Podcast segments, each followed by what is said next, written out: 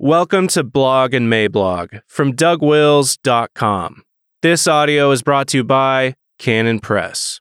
Before we get started, I wanted to let you know that now on the Canon app is Douglas Wilson's self paced video course, Biblical Finances.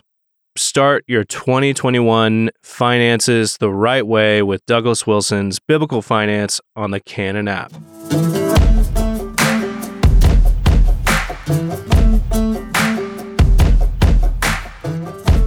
Bat Guano Chronicles, January 4th, 2021. Introduction. Remember when you were a kid and your sister was going to have a birthday party and you wanted to help by blowing up balloons? But you weren't that good at it yet, and so occasionally you would get one up to the requisite size, but then your fingers would slip and the balloon would spaz out, darting around the room making funny noises? But enough about Lin Wood. Actually, that is not quite enough about Lin Wood. Imagine a huge and ancient cave, the ceiling of which is covered with mammals of the order that scientists call Chiroptera, and let us say that the guano on the bottom of that cave is a couple of feet deep. We're talking crazy at those levels. Lin Wood just covered himself with glory a few days ago by delivering to us the utterance that Mike Pence might well be executed for treason, and this in his purported defense of the claim that the election was stolen from Trump by the Biden forces. In other words, he interrupted his gonzo fight to keep Trump in office to deliver himself of the opinion that the man he was fighting to keep in office as the number two might well be a traitor. Hardly the rallying cry you want, it would seem. I think this might be the first time in American history where someone actually licensed to practice law went from dwarf to supernova in such a short space of time. I mean, geez Louise. But lest you mistake my meaning here. Now, I do not say that Lin Wood has slipped a cog because he thinks the election was, as a Spaniard wasp married to Alec Baldwin might say, how do we say it in me language? El fraudo. No, no, not at all. Lots of people with plenty of compost mentis lying around their houses in piles think that the election was stolen, swiped, absconded with, pinched, purloined, bagged, and hijacked. And did I say stolen?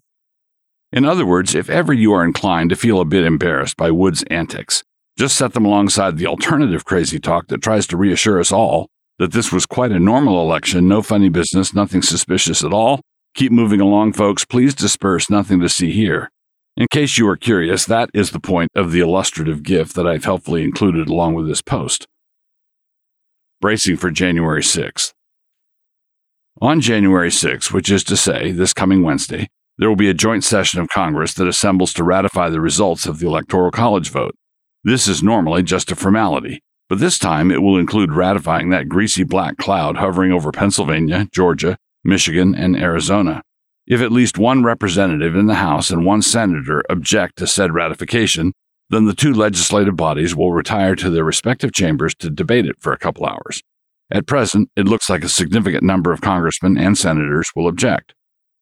Now, this is not the end of all our Democratic sunshine because Democratic lawmakers have done this kind of thing routinely and nobody even knew about it.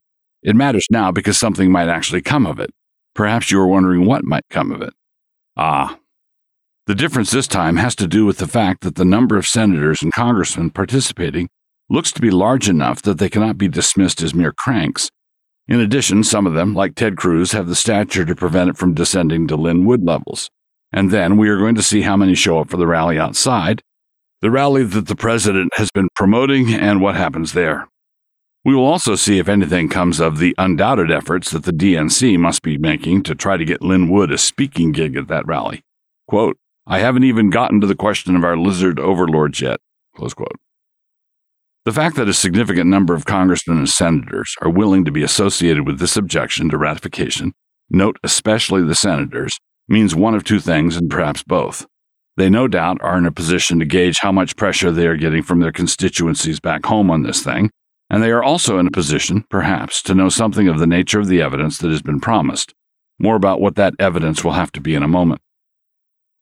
Now, there is a respectability brigade that runs the establishment GOP, and they never want to do what's just not done. This ratification battle is one of those things that is just not done. And yet, here we are. Yep, here we are.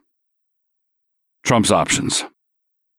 Now, the very fact that I think Trump actually has options will be proof positive to a certain breed of shiny Republican that I have somehow gotten envious of Lin Wood's heroic exploits, and want to do whatever I can to float off into QAnon territory.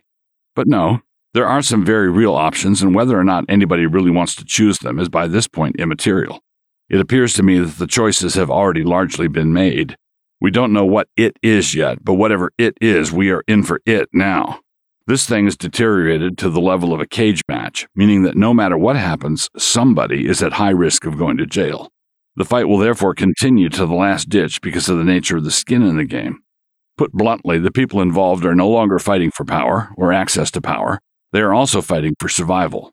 This is where a good bit of the intensity is coming from.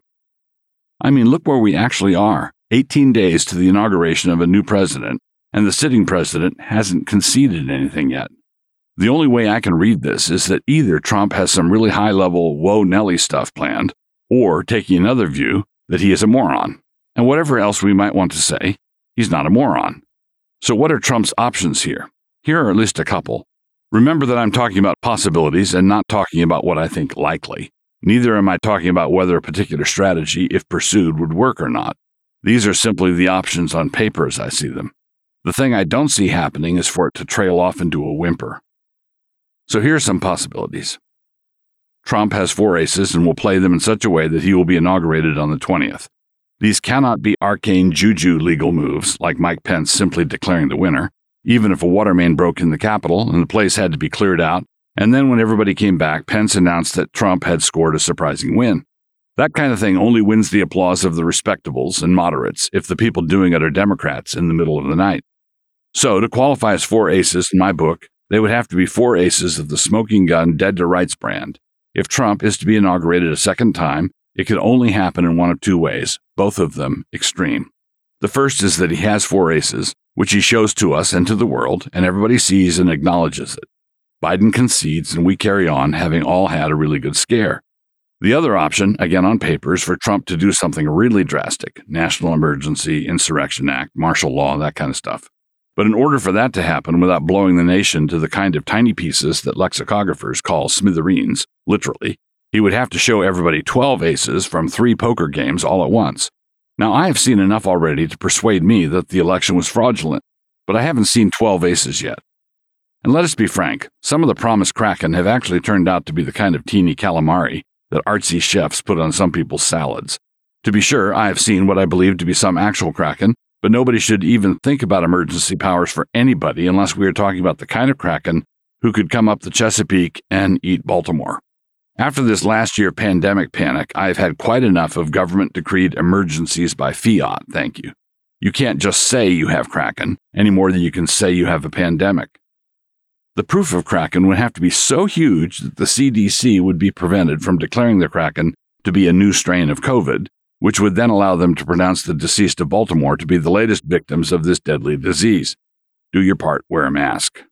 The second option Trump is planning to leave the White House, but he's going to do so in a way that will leave the Biden administration hogtied in a political way. By this, I mean Trump exercising his powers on the way out in a way that would make life very difficult for Biden Harris. There are three instruments he has that he could use in this way pardons, appointments of special prosecutors, and the authority to declassify. And underneath these three sorts of executive actions would be the brawl that we are going through now, in other words, Biden, already a weak politician, is already going to be assuming office with the opposite of a mandate. His informal title for many of us will be his illegitimacy. I will be writing in the future about biblical principles for living under a discredited and illegitimate government, if we come to that, so stay tuned. Not every one of these actions needs to be a straight line right to Biden. It would be sufficient simply to create ample chaos of the political variety.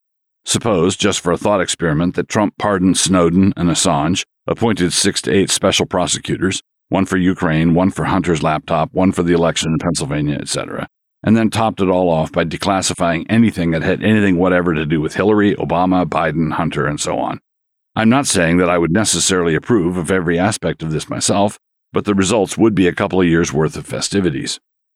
Keep in mind that the Georgia runoff election is January 5th, and so we might know by the following day if the Senate is going to remain in Republican hands or not. And the fact that Ted Cruz is leading the senators who are objecting to the Electoral College ratification quite possibly represents a proxy challenge to the leadership position of Mitch McConnell. In other words, we have a lot of things going on. We will have a busy week. learning to navigate the weirdness. This long and drawn out election drama is going to be over in a few weeks, one way or another. It is kind of like a concrete pour. No matter what happens after a few hours, you're all done. When February 1 rolls around, the White House will not be sitting there empty. Somebody is going to be living there, and it will be Biden or Trump. If it is Biden, we will all know how he got there, and we will have to turn to the scriptures to learn what we are supposed to do about it now. The Bible does not just have directions for dealing with evil rulers, but it also instructs us on what to do with illegitimate rulers. If Trump is the one living there, we do not yet know how he could possibly have pulled that off. That is going to unfold over the next few weeks, if it unfolds.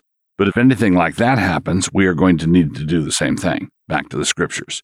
We may well have to be dealing with illegitimacy from the right, or it might be something else again. Like I said earlier, stay tuned.